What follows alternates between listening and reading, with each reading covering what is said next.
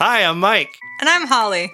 And we're a married couple living in small town Iowa. If this is your first time listening, the name of this podcast, Inside the Cup, comes from Matthew 23 26, where Jesus explains that if we want our behavior and actions to be good and right, we must first clean the inside of the cup or change what's inside of us. So, how in the world can we change what's inside of us? Come join us as we approach this deep question in a down to earth conversation about how we can actually change for the good.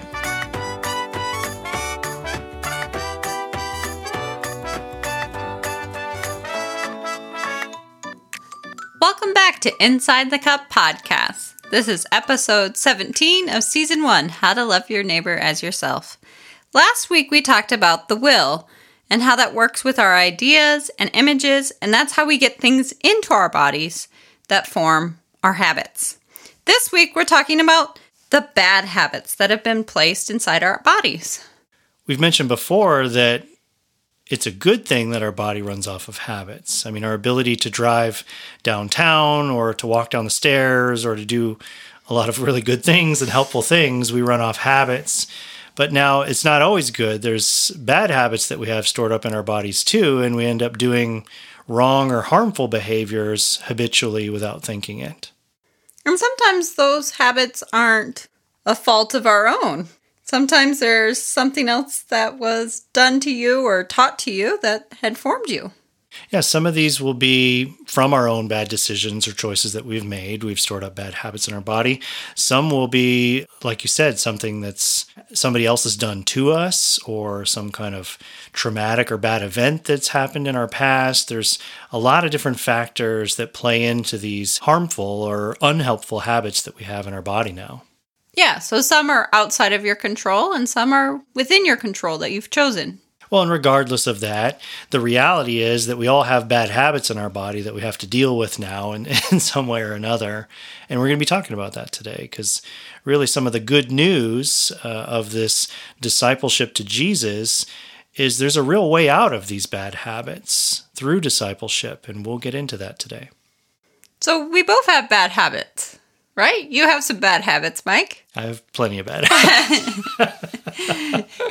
yeah, so let's take a personal example. So, a personal example for me, I struggle with criticism, with being critical towards others. And this is something that I didn't even realize I did until, I don't know, probably well into my 20s or early 30s that I realized I tend to be overly critical of other people and not you know it's not like i just do it to other people i do it to myself too you know when you have a critical spirit like that you're you're kind of your own harshest critic at times too but then i hold other people to these high standards or unrealistic standards that i hold myself to so this is an example of a habit that i have it's inside my body it's for the most part subconscious. I don't even think about it. I don't even want it to be there at this point, but it is. It's a part of me and it's inside my body. So how did this get here? Really a complex arrangement of, you know, the environment I grew up in, previous experiences throughout my life, my insecurities about myself, various different factors have all played into this habit that I have within my body now of being overly critical. I realize now that I do it, I don't want to do that. I don't I don't want to be like that. I see the negative effects that saying a critical word to somebody has on them. You know, it brings somebody else down, it makes them feel bad. And, and I, I want to stop it, but I can't. I, I realize that I just keep doing even though I don't want to do it anymore.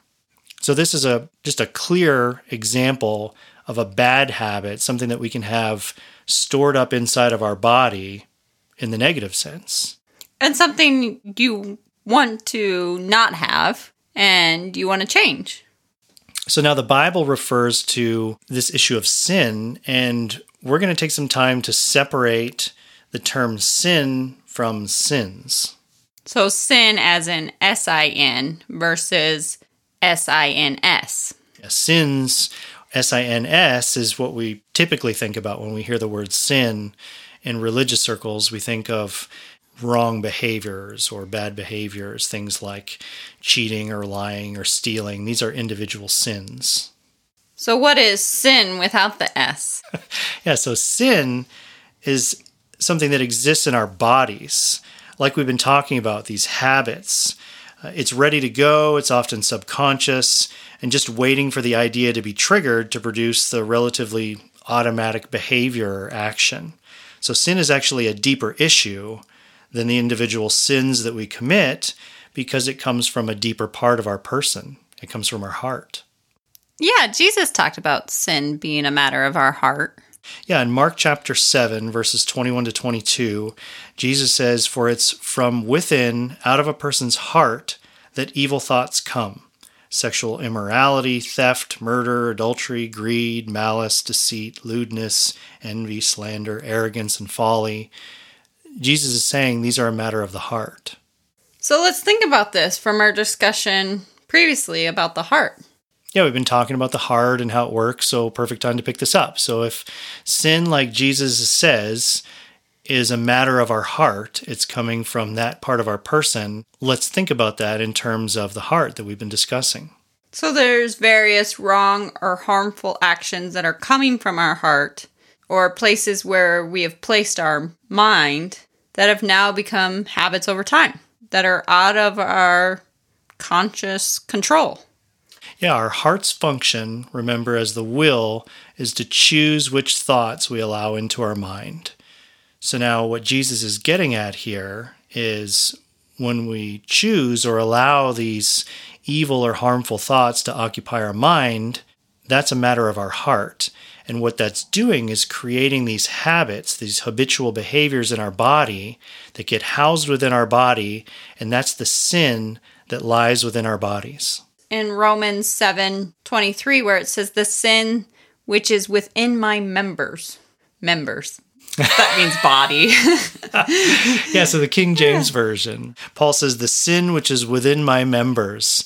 And that's what he's getting at. That's what Paul's getting at here is this sin, he's aware this is something that resides within his body, it's inside of him. Yeah, Paul says in Romans 7 18 through 20, I have the desire to do what is good, but I cannot carry it out. For I do not do the good I want to do, but the evil I do not want to do, this I keep doing.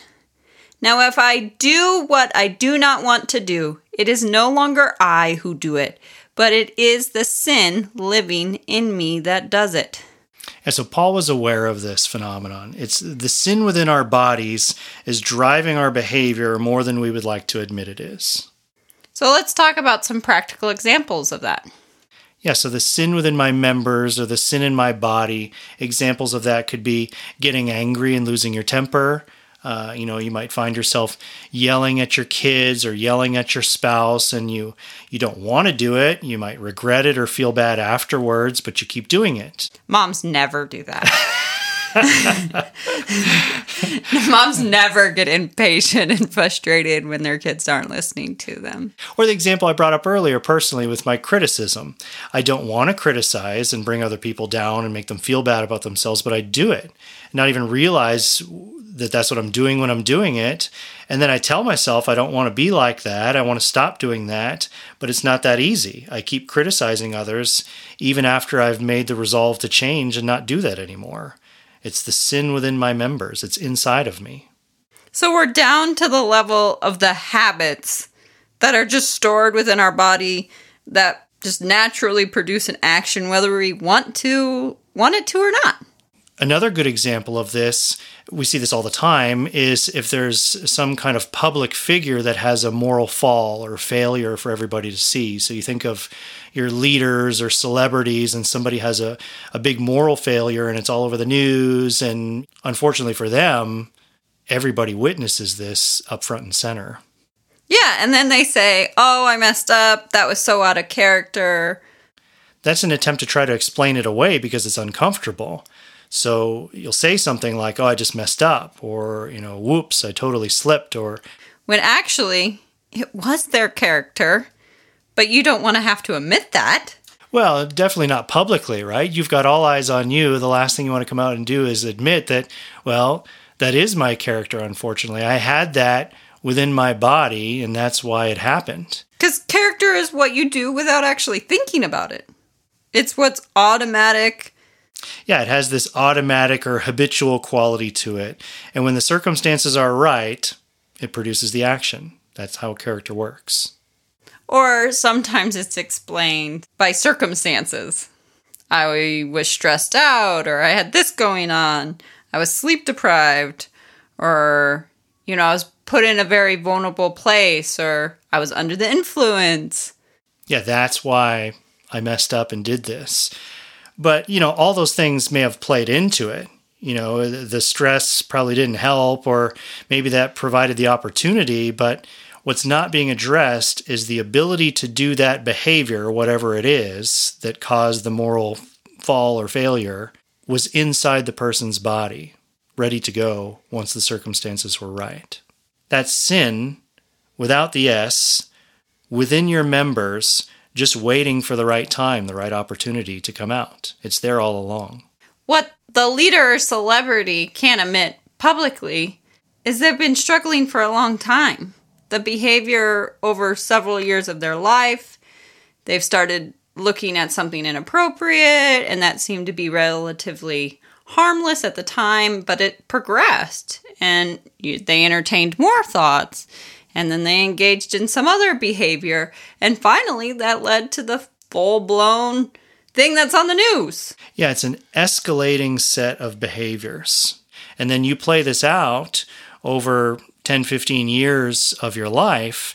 And what you've effectively done is you've used your heart or your will to choose specific thoughts that have influenced your actions or behaviors. And now you've used your heart to put something negative into your body, to put sin within your members that's ready to go. And once the opportunity's right, it's been there all along, it comes out. So, where's the hope? There's good news. There's hope for us as disciples of Jesus that the Holy Spirit can free us or liberate us from this sin that lives within our members. So, it's the work of the Holy Spirit to help in removing the sin that is inside of our bodies yeah, over time, the Spirit will guide us so we stop automatically doing the wrong or harmful behaviors. But then there's also the aspect that that work of the Spirit frees us up to do what we really want to do. Addressing what's inside of us, inside of our bodies, in discipleship to Jesus. Next week, we'll talk about spiritual maturity, where the solution or the way out of this sin that lives in our bodies is actually to submit our will to God and to the Holy Spirit's work. And it's to that surrendered will that the Spirit can bring a new power and direction, not just removing bad things that exist from our bodies, but also putting in new good things inside of our bodies. Thanks for joining us at Inside the Cup podcast. Make sure to subscribe to our podcast to receive new episodes automatically. Check out our website at InsideTheCup.com and follow our social media pages on Twitter at Inside the Cup Pod and on Facebook and Instagram at Inside the Cup Podcast.